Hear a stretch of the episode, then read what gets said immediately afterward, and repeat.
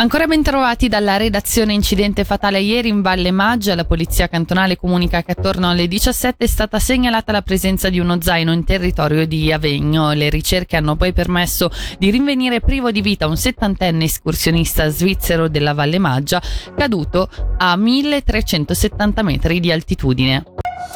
Si cerca Amelinina Kmus, quindicenne, scomparsa il 14 settembre alle 20.30 da Mendrisio. Ulteriori informazioni, una sua foto e i suoi connotati sono diffusi sul sito della Polizia Cantonale che invita a contattare il comando al numero 0849 25 5555.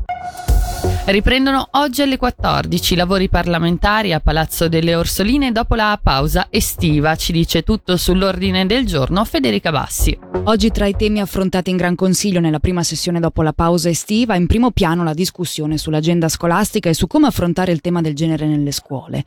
La Commissione Formazione e Cultura ha redatto infatti un rapporto in merito alle due mozioni presentate, la prima di Tamara Merlo che chiede di istituire una giornata annuale in tutte le scuole per promuovere il dibattito sul tema del genere e nell'ottica di abbattere gli stereotipi. La seconda mozione di MPS invece che chiede di integrare in tutti gli ordini scolastici un'educazione al genere, nonché corsi rivolti agli insegnanti di educazione al genere.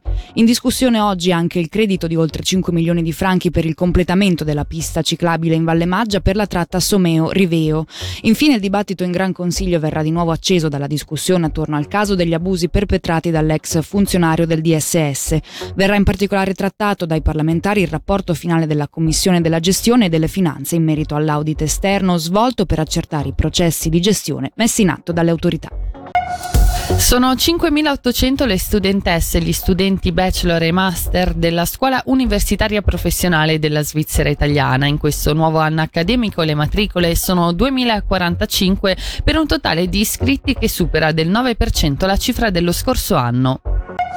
Per la sua nona edizione la Borsa Immobiliare Ticino si ripresenta come Re People all'insegna della sostenibilità. Il 20 e 21 settembre a Palazzo dei Congressi a Lugano ci saranno 60 espositori che proporranno idee, servizi e progetti per il settore immobiliare. Sentiamo allora al microfono di Michele Sedili il direttore responsabile Paolo Casparini. È un eh, frutto di un buon lavoro iniziato nove anni fa sotto il nome di Borsa Immobiliare Ticino e questo progetto si è evoluto da una mia idea e decisione di convertirlo proprio per via dell'espansione che stiamo dando a questo format. Perché Borsa Immobiliare Ticino creava un vincolo territoriale abbastanza importante e non permetteva che venisse poi conosciuto a Monte Carlo, a Zugo, a Ginevra poi dove andremo. E quindi Repeople sicuramente è un nome che sposa pieno qual è il format con l'uomo al centro, le relazioni tra le persone e il messaggio è più universale. Questa nona edizione, che edizione sarà? Sarà un'edizione sostenibile, non solo a parole, ma anche dal punto di vista nostro dell'evento, cioè noi vogliamo dare un buon esempio che le cose si possono fare. Le faccio l'esempio che noi stiamo lavorando con una società esperta in carbon neutrality proprio per portare il nostro forum a diventare sostenibile